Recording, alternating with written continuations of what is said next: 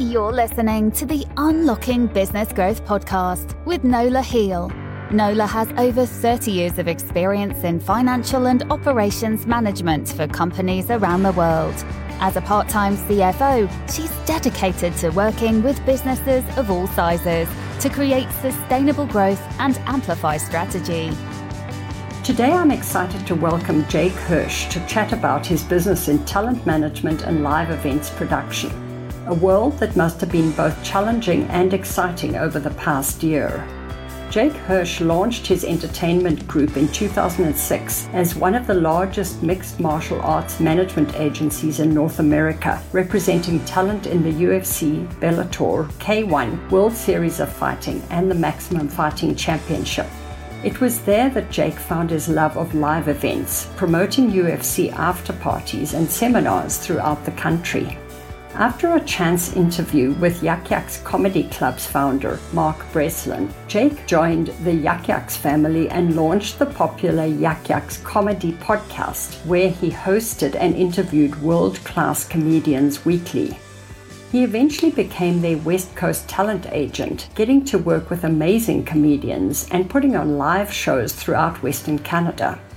In 2017, Jake left Yuk Yuk's to focus on talent management and to help a small group of clients with their careers. Starting with one client, Jake soon amassed an impressive roster of artists and expanded into touring, video production, and producing specials. Having a small boutique agency was always the vision. Fewer clients, more attention. The stars aligned again when Jake met John Cornette, of All Things Comedy, and Rick and Tammy Bronson, who mentored him in ticketing live events and the comedy club business. Jake's exclusive roster of clients included the world famous comedy store, The Laugh Factory, Rick Bronson's House of Comedy, The Stand, Laugh Boston, Just for Laughs, and Mark Ridley's Comedy Castle. Jake continues to manage, tour, promote, and talent buy for numerous shows and festivals throughout the country, providing expertise to live events, clubs, and promoters. Even through the current pandemic, Jake Hirsch Entertainment Group has been an integral part of bringing live entertainment back with live performances in both music and comedy. Welcome, Jake. Thank you for joining us today. You have an absolutely amazing, fascinating career. To get us started, I wonder if you could give us a little bit of background on your activities and what brought you to founding Jake Hirsch Entertainment Group. Well, thank you for having me. I really appreciate it, and uh, of course, giving me the, the platform to talk a little bit about myself and and uh, and the agency. Um, yeah, crazy, uh, crazy background. I uh, I actually started off in law enforcement, so I actually was in law enforcement for about 15 years, and uh, when I got out of that, I was uh, one of my big skill sets was interviewing. So I uh, in law enforcement world, it was interrogating, but uh, but in, so in, the normal true. world, it's different interviewing. it's a different level, uh, not as harsh. But um, I just I found a real love of of interviewing people and uh, you know getting to know them beyond the surface, and and uh, so. Uh, you know, podcasting was really in its in- infancy back then, and uh, you know, it wasn't what it was now. but it, it really gave me a really unique opportunity um, to to use that platform to to search out fascinating people that I thought would be really fun to interview and to get some insight into some of their background and and uh, some of their experiences. And so I started off just interviewing people, and it was almost a uh, fake it until you make it. I think back then, you know, a lot of people weren't. Uh, using podcasting yet and uh, so it gave me a really good opportunity to reach out to people that probably uh, nowadays would say no uh, to an interview, but uh, back then I think they were still trying to figure it out. So they they were you know maybe a bit reluctant, but uh, ultimately said yes. So. Um, I started off doing interviews and, uh, you know, interviewed some really uh, amazing people. And that's really where I found my love in, in the, you know, entertainment field.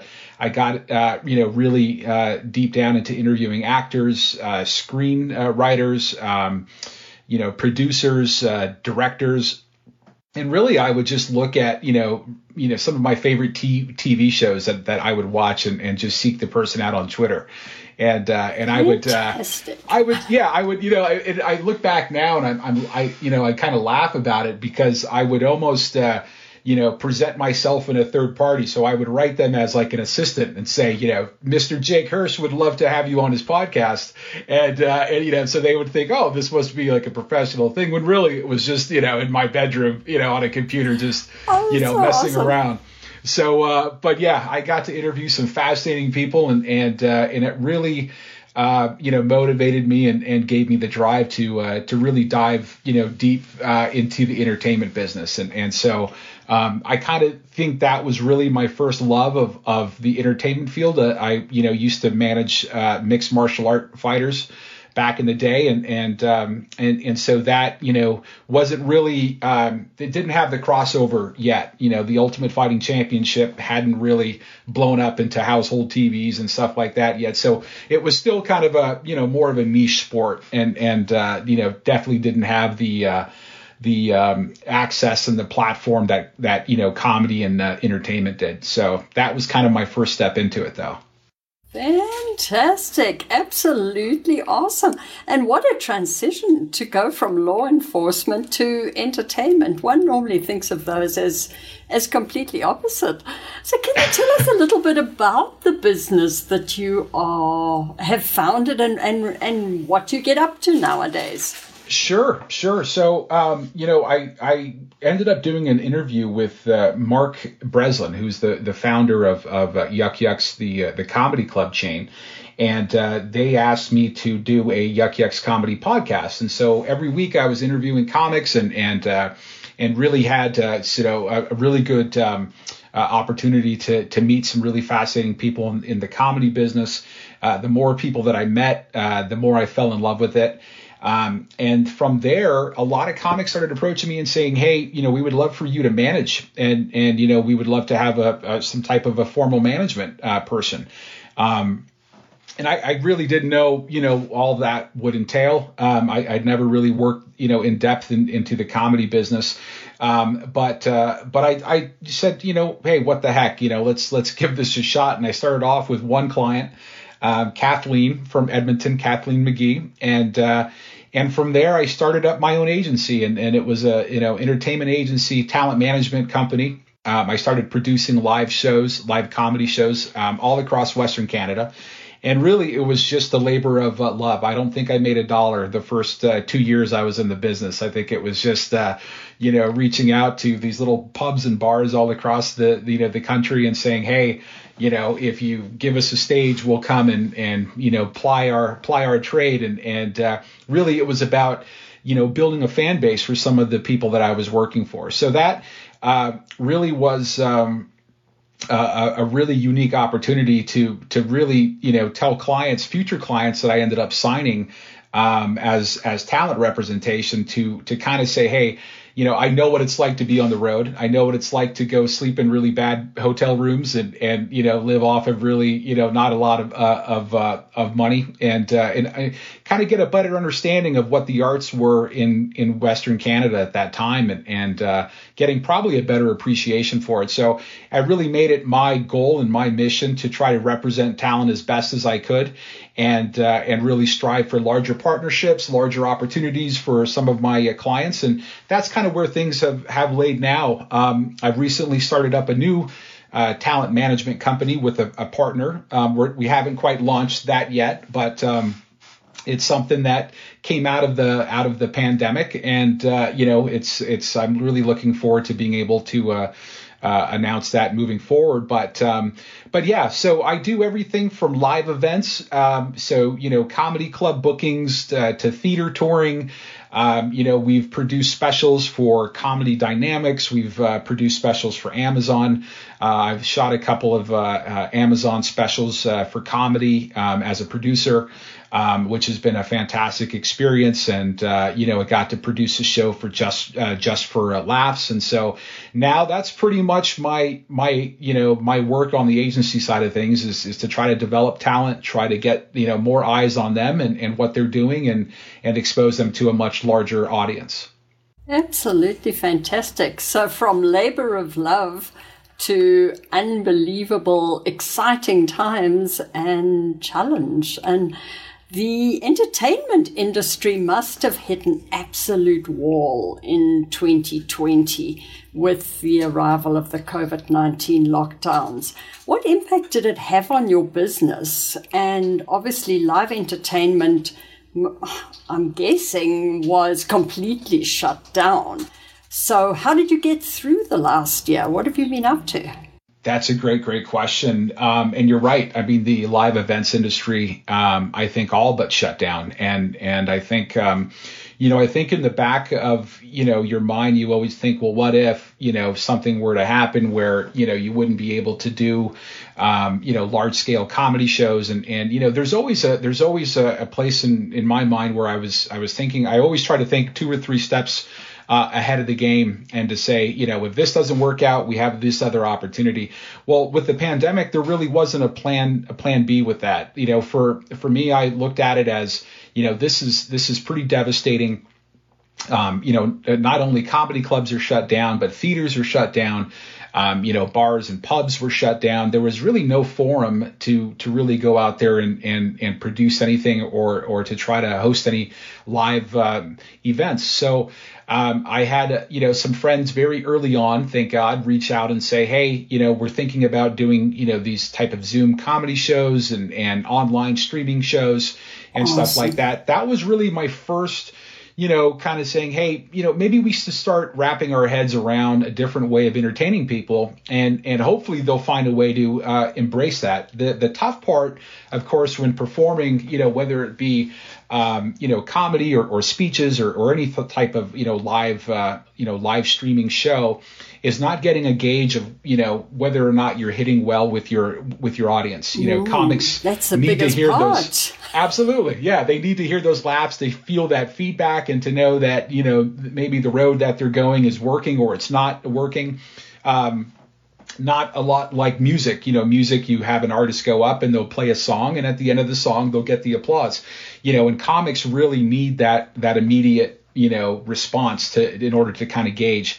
Um, but you know, I was one of the very first ones to reach out to large comedy groups and, and different groups on Facebook and to say, hey, listen, um, we better start wrapping our heads around, you know, doing this and finding a different way of, of you know, entertaining. And so, um, Zoom comedy shows became very, very popular, not only on the on the personal level, but also on the corporate level. So we had a lot of corporations reach out and say, hey, you know, we're all stuck at home and and we're looking to do a happy hour on a Friday. Can we bring a comic in for 20 minutes, maybe 30 minutes to kick off the happy hour?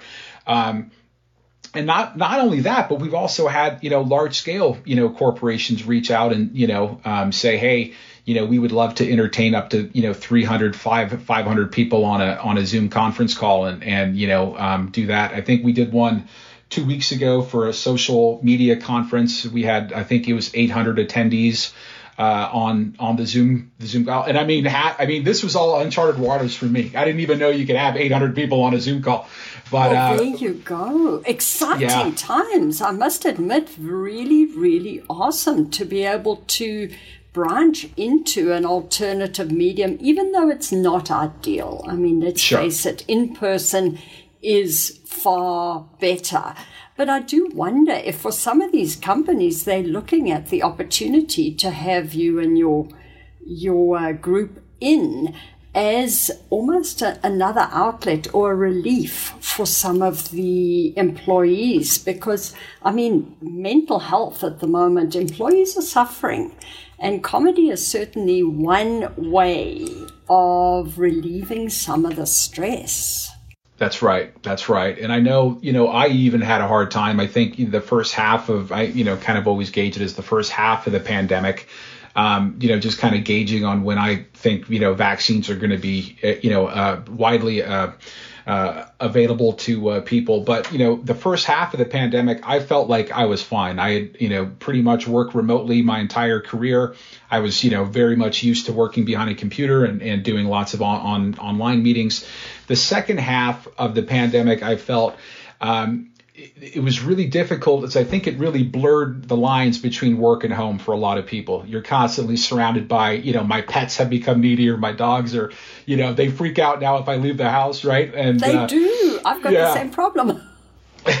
so so you know and, and i just noticed that you know I, I was having a tough time with it. I was you know and and you know a lot of times you go to work early in the morning and it's dark out. And of course you know we're you know we live in a in a in, a in a climate and, and in a country you know unfortunately at times that at, when you get off work it can be dark out. And so it doesn't really motivate you to go out for a walk or to spend time you know doing things uh, activity wise so i really found that this provided a great relief for a lot of people. Um, and, it, it, really, I think, um, drove home that, um, you know, it's okay to laugh and it's okay to have a good time, even if you're on the clock. And, and I think companies were a lot more open to, you know, to, to facilitating those things.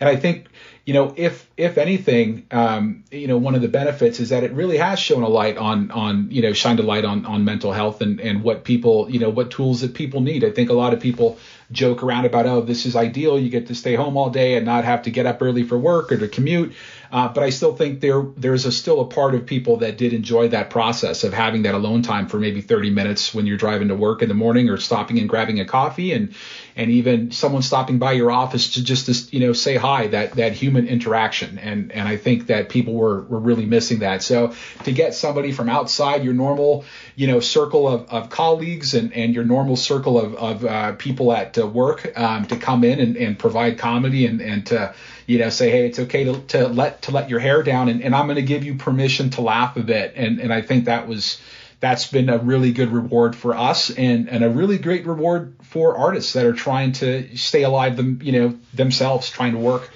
Oh, pretty critical for them, quite honestly, because it really is their livelihood. So, as we start opening up after the vaccines are, are rolling out more comprehensively, are you expecting spectators will return in much the same way as they did pre pandemic? Or are you expecting changes and maybe a combination of the formats to continue?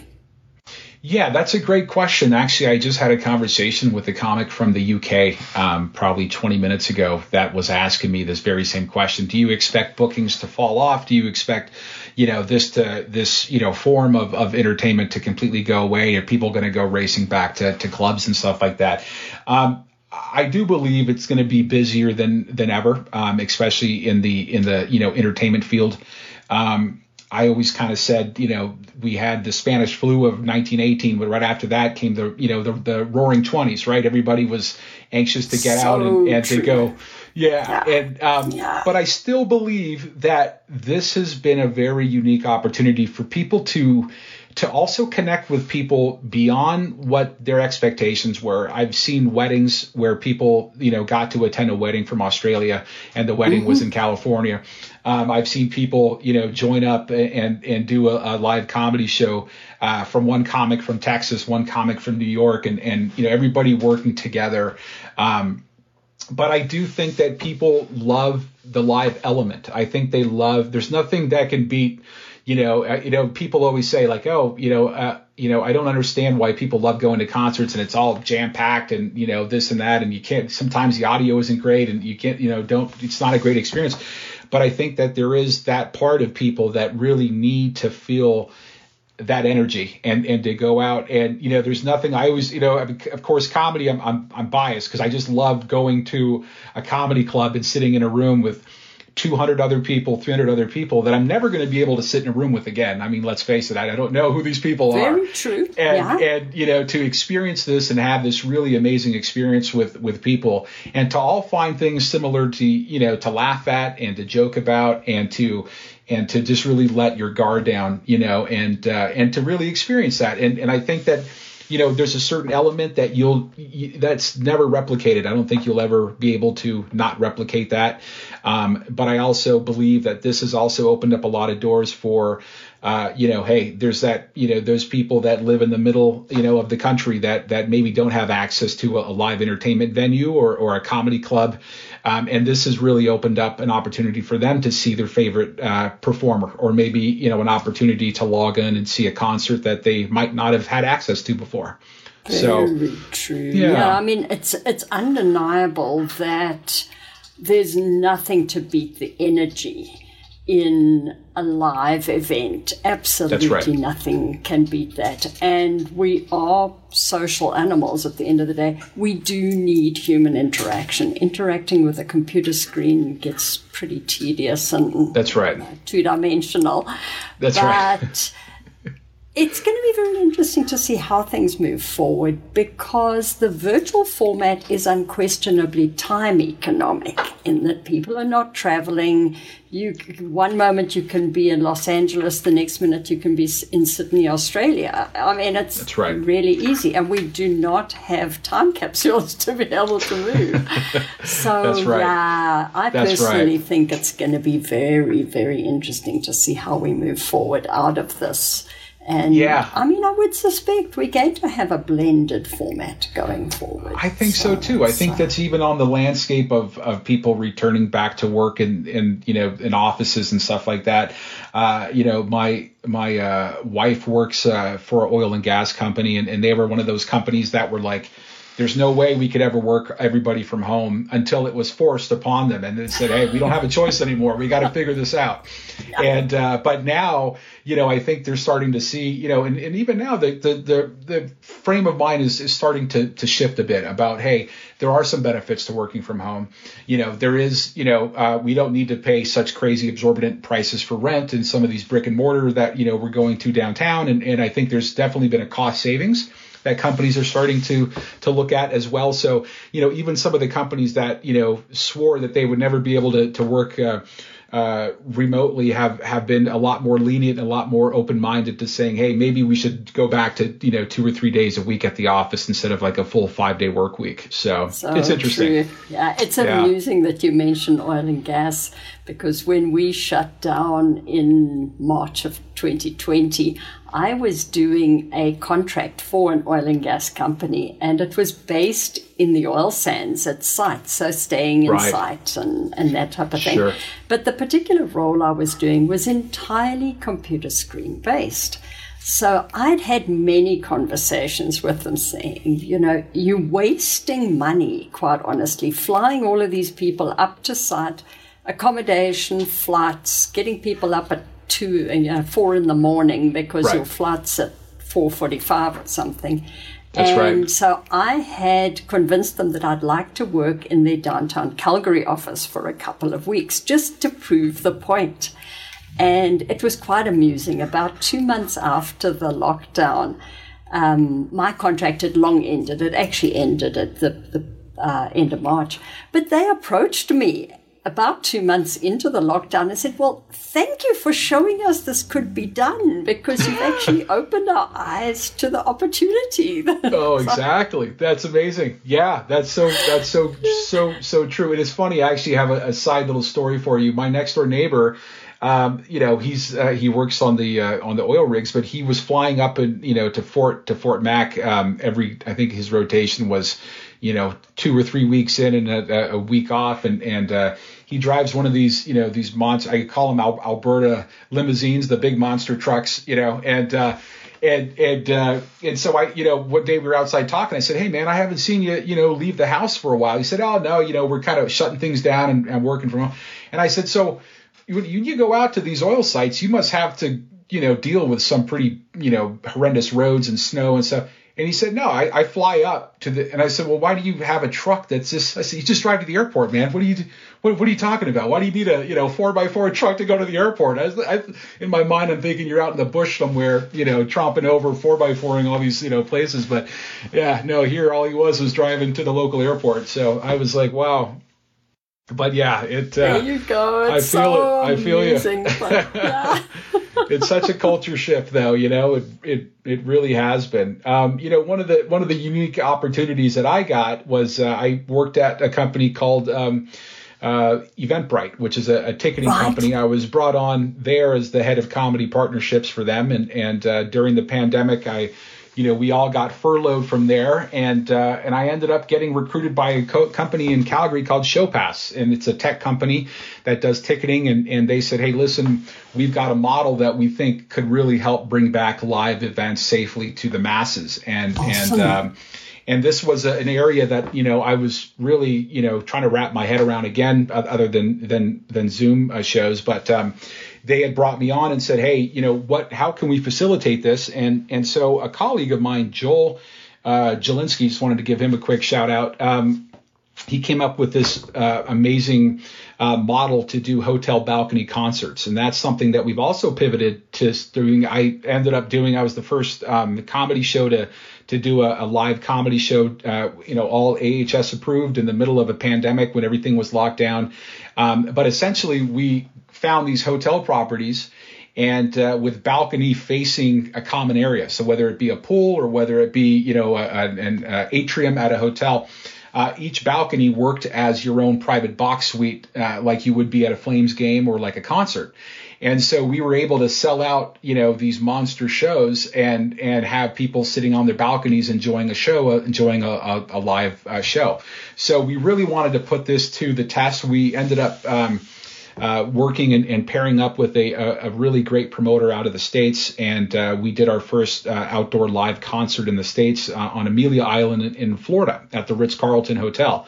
And we sold uh, I think it was 300 rooms, and uh, we were really afraid because we were like we don't know how this is going to go, and uh, and we sold out in three hours, and and it was unbelievable. So it, it was, uh, and just to see the visual, I'll have to send you some some uh, some pictures of it and some uh, video, but to look up um, from the pool deck area and look up and see you know 300 rooms full of people on their balconies you know cheering and and you know and it was great because you got you know all the problems that I think we dealt with in live events uh, you know public washrooms and food and beverage everything was taken care of you have your own private bathroom uh, you've got room service if, if you'd like it and uh, and it just made for a fantastic weekend so that's another really cool area that you know we pivoted to and and it's great to see that model start to uh, start to take off Absolutely. That's pretty exciting. Everyone yeah, with great. their own private box. And oh, that sounds absolutely awesome. So um, I must uh, credit you with being the master of the pivot. Um, so you've actually had to reinvent a couple of times through your career. Do you have particular techniques or secrets that you use to overcome hurdles or unlock the successes? Yeah, that's a great question too. Um, I I'm always uh, I always lean on the ears of people that have been down the road before me, and and I'm never afraid to reach out for help um, and advice. I find that even something as simple as LinkedIn. Uh, you know those types of sites where you can go on and listen to what other people are doing and you know to get ideas to get feedback um, I really rely on a lot of you know the people that I've uh, had the opportunity to to work with um, throughout the years, whether it be on the ticketing side of the business, uh, whether it be on the live event side uh, of, of of the business, um, to reach out and and to and to try to get a little bit more um, you know, insight and, and perhaps uh, advice. Um, but I'm also one of those people that I really um, I go back to basics a, a, lot. So if there's something that I'm working on and and I'm hitting a, a roadblock, um, you know, and just for uh, as uh, as a maybe a, a good uh, example. Um, I had a local comedian. This was before the pandemic. Reach out and he said, "Hey, you know, I've got a I've got a club that I'm running in uh, in I think it was in Red Deer." And he said, uh, "You know, I, I can't get anybody out. I can't. I, my marketing isn't there. I, I can't seem to, to pull in the crowds."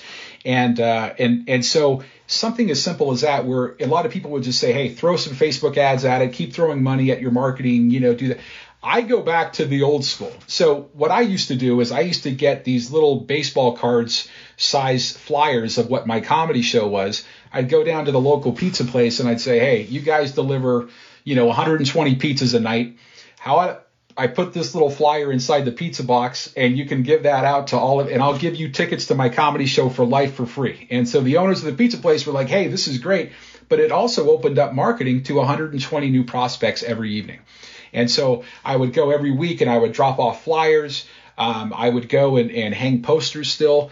Um, I would really try to utilize any type of uh, you know integrations or social media tools that I could, whether it be mailing lists, whether it be um, you know giving people incentives to buy tickets, maybe contests and stuff like that. So you know, there's always I find that you know there, we have a saying in, in the business with one of my clients. Uh, he, he's uh, he's a uh, guy who's on TV every week, um, and he you know whether it be when we first started out uh, together, he was on the club uh, circuit. Now he's now he's on a national TV program, uh, and so whether it be inside of a club or whether it be on the set of a show, uh, we always have this saying: "There's a devil on every level," and and there's always something to you know, there's always a hurdle to to to jump over uh, or a hoop to be jumping through, whether it be contracts, whether it be you know not enough people you know uh, embracing your uh, brand, maybe not enough people showing up to your uh, comedy shows. So having the ability to have to be very knowledgeable uh, to pull in insight and advice from industry experts and to not be afraid to ask for help and not be afraid to go back and, and do what maybe got you there in the first place um, success wise to go back to basics Absolutely phenomenal. Very, very valuable. No wonder you've been so successful. um, so, what trends do you see impacting the industry over the next let's say three to five years because uh, there's been a, a large change already. And where do we see this going?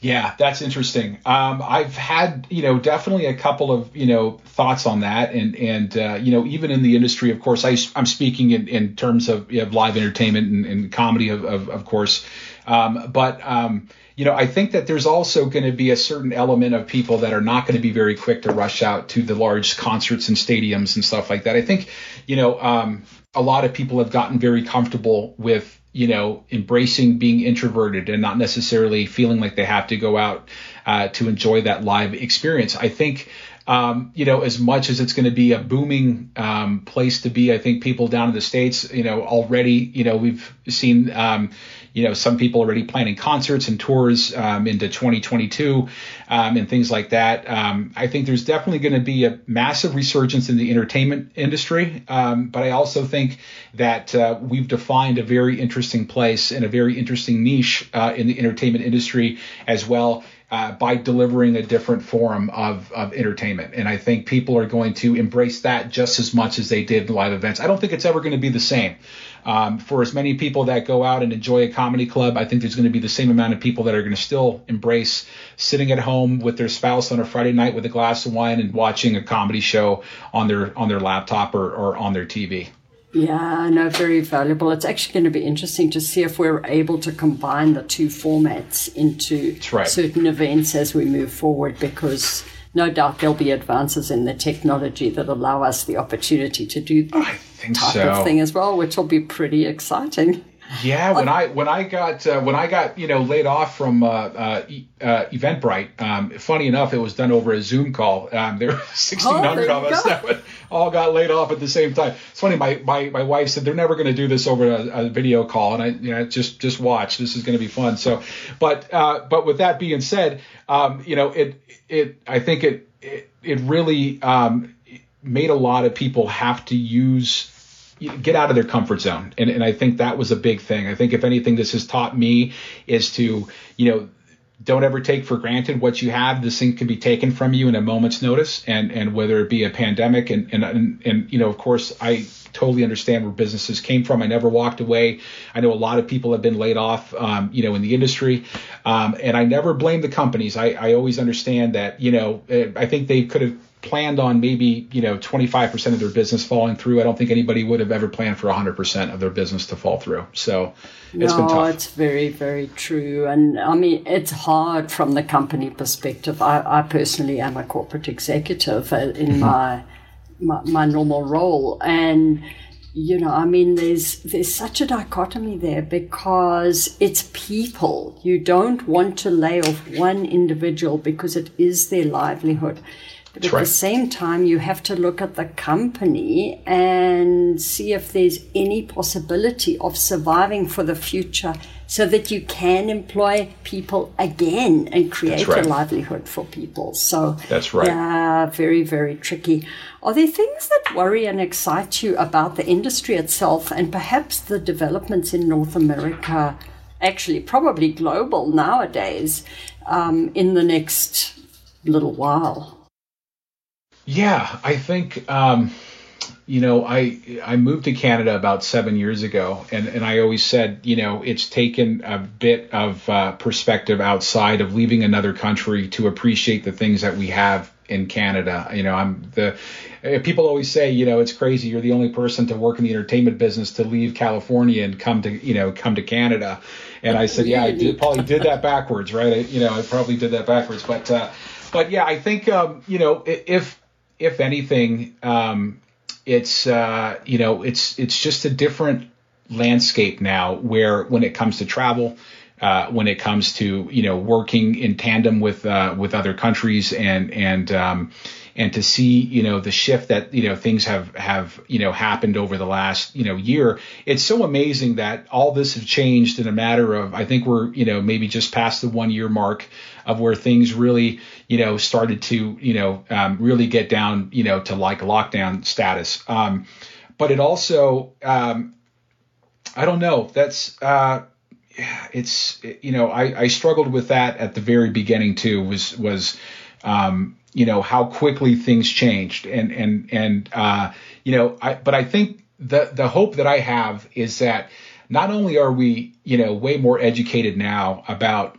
you know things you know the way that things are um, the way that we live our our lives you know I I never you know um, really thought of our society as like being like unsanitary, but I've never used so much sanitation in my entire life before. And, and, you know, I think just being cognizant and being aware of, of, you know, um, how easily these things can spiral out of, uh, control. I think, uh, you know, with all these different variants that are coming up and, and all, you know, all these different things and, and mandates and, and lockdowns and restrictions, um, I'm actually pretty, I'm pretty happy the fact that we were able to, all kind of get behind um, knowing that there needed to be some type of an answer. And and you know whether it you know was a big push towards a vaccine well now the big challenge is getting the vaccines into into people's arms and and to understand that you know i mean thank god i got you know my mom just got vaccinated a, a couple of weeks ago. I took her there. She's she's a, a, a senior. And um, and i think you know there's a light at the end of the tunnel here you know that i think we're so close. And and uh, and and just to see the energy start to come back, uh, um, I'm starting to feel like uh, we're going to come out of this, um, you know, as as of course saddened as I am by as many deaths and, and destruction that we've seen. Um, I, I do feel optimistic about the future. I do feel optimistic about the business and and uh, to see the trends and the and the ebbs and flows of it. I think that if we can, uh, you know, get through this, there's not much else that we're going to have a hard time getting through. Uh, very true. It's been a very unifying force, I must admit. And, and I certainly agree with you on the, the topic of we never thought of our society being unsanitary. I actually moved um, to Canada approximately 20 years ago. And when I moved to North America, I know I looked at everything here and thought, gee, these people are over the top on the sanitary and won't eat certain things. And, you know, like eggs are, are taboo if you've touched anything and chicken it. Well, you know, in all parts of the world, we now find ourselves sanitizing like over the top. It's oh yeah, that's right. I don't think I'll ever be on an airplane the same way again. You know, I, it's going to be a whole different world. You know, it uh, it's yeah, it's pretty it's pretty interesting. Yeah, yeah how far we've come. so, do you have any thoughts that you'd like to leave podcast listeners with? Wow. Um, you know, I think it's, uh, I, I, I guess, um, the one you know thing I, I, would love to impart is is I'm very proud that there's a lot of people that found who they really were throughout this entire thing, and maybe it it allowed them to step outside the box. Maybe it was um, you know, to try. It could be something as simple as redecorating your house because you spend so much time in it. It, it might be a better relationship with your parents who maybe you didn't, you know, maybe took a, a, a advantage of that relationship before and, and, you know, maybe had taken for uh, granted. I know for myself, Um, I have a daughter that's in her final year of uni- uh, university right now. Uh, I've got a son that's uh, you know he's going to be turning 14 uh, in in literally a, a, week from from now. My relationship with my kids have never been stronger. Um, my uh, relationship with my spouse, um, it's been tested uh, throughout this year. I it's challenging, I, all being in the same it's, tough. Four walls. It's tough. We, you know, I don't, we, you know, we've got, you know, not to brag, but we've got a we've got a big house, and and my and I don't, for some reason we work ten feet apart from each other. We, you know, she's in the living room, I'm in the living room. And uh, every once in a while, she'll turn around. I can tell she's having a bad day. She'll see, you know, you really talk a lot, you know. Yeah. And I'm not just like, like, what do you want me to do? I work in entertainment. I got up on the phone all day with people. But um, but you know what I have seen the other flip side of this is people really say, "Hey, I'm now forced to jump outside of my comfort zone, try a new line of work, uh, maybe follow a passion that I didn't do before, and uh, you know maybe pick up a guitar and and you know practice that, maybe learning a second language." um, you know, maybe appreciate your neighbors more and, and uh, you know, saying, hey, I'm going to go out and pick up groceries and, and, you know, drop them off to somebody who might be in quarantine or, or something like that. I think it's also brought out a lot of humanity for as much, you know, unfortunate things that we see out there on the news and, and a lot of negativity and stuff like that. I really do believe that there's a lot of beauty that has come out of this, and there's been a lot of um, uh, a lot of uh, really good shifts in, in people's personality and their nature um, and their their outlook, and and just uh, you know to say, hey.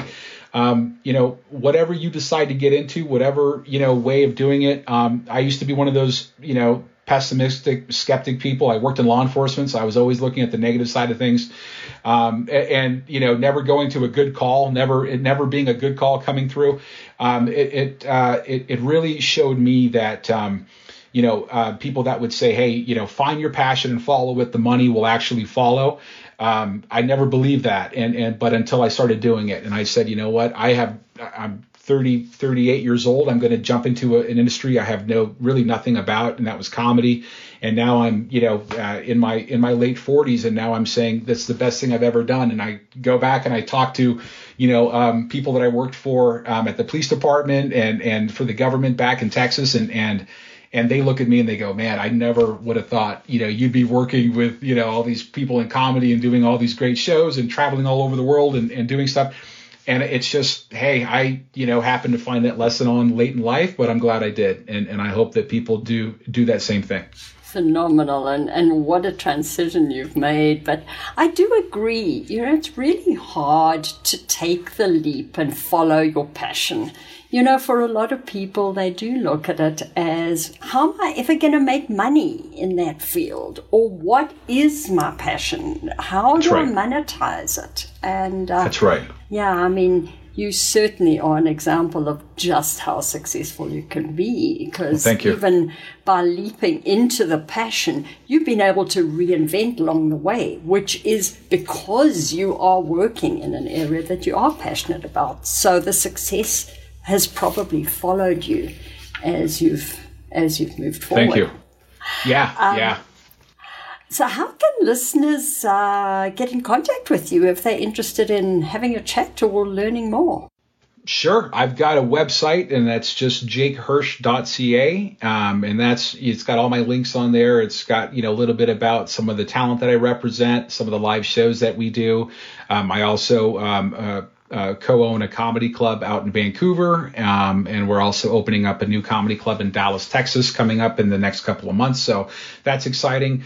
Um, and I've got links to all of that up up on my website, along with you know all my social media stuff, and and uh, you know we make it a habit of posting daily content uh, on our social media channels just to make sure that there's you know the comics that are stuck in the. I always say to myself, well, I've got it rough, you know, sitting in a in a, in a house here and and you know having a you know a family and everybody hanging out with. But you know, I've also got represent those talents that those young kids that are sitting in a one bedroom apartment in Toronto that have nowhere to go and nowhere to go stretch the legs at, and and so um, I always try to make it a point to to showcase them as much as I can. So um, you know, when people visit those social media channels, they can expect a new clip every day to stand up comedy and, and something funny to watch and take a you know break at and and uh, just to go escape for a bit. So you can find me there. You can find me just to, I think you just Google my name. I think there's one other guy that's out there doing some type of a corporate thing in the ne- Netherlands or something with the same the same name. But uh, oh, I asked him for my Twitter different. name back, but uh, he wouldn't give it to me. So yeah, yeah, uh, but yeah, we, we wouldn't uh, get you too mixed up. So I'll definitely link um, connect up the link in the on the show notes page so that people can find it again. Excellent. But uh, excellent. Well, thank you very much for joining us today, Jake. This has absolutely been awesome. I well, th- value thank your you. time and. Unquestionably, I think, you know, if nothing else, we need to follow your page so that we can get our daily dose of just something different in our lives every day. It's really fun. Well, I appreciate that. And, and I just wanted to give a big shout out to my boy Jay as well for hooking me up with this and connecting us, you know, uh, in this opportunity. And anytime I get a chance to come on and discuss the industry and, and discuss some of the people that are in it and uh, some of my passions is always a, a great opportunity. So thank you for allowing me this platform. Oh, very much appreciated. I just think we really do need to highlight our phenomenal entertainers that we do have and, and you just bringing them to us because it's so hard to become aware of some of the talent we have. Absolutely. Thanks very much. Enjoy the rest of the day. Thank you. You as well. The Unlocking Business Growth podcast is sponsored by Protea Consulting Professional Corporation. We help our clients translate their operating and accounting data into the strategy for business growth they're truly capable of. Subscribe to the Unlocking Business Growth podcast on iTunes, Google Play, and Spotify to hear from other companies that have overcome growth challenges. Get a free copy of Nola's latest book, The 5F Strategy Bottom Line Growth in Any Economy, without additional sales and marketing and download the Financial Growth Scorecard at proteaconsulting.ca. Work with us to achieve your business potential. To find out if we're a fit for your business, email info at proteaconsulting.ca and follow the Unlocking Business Growth podcast on LinkedIn and Facebook.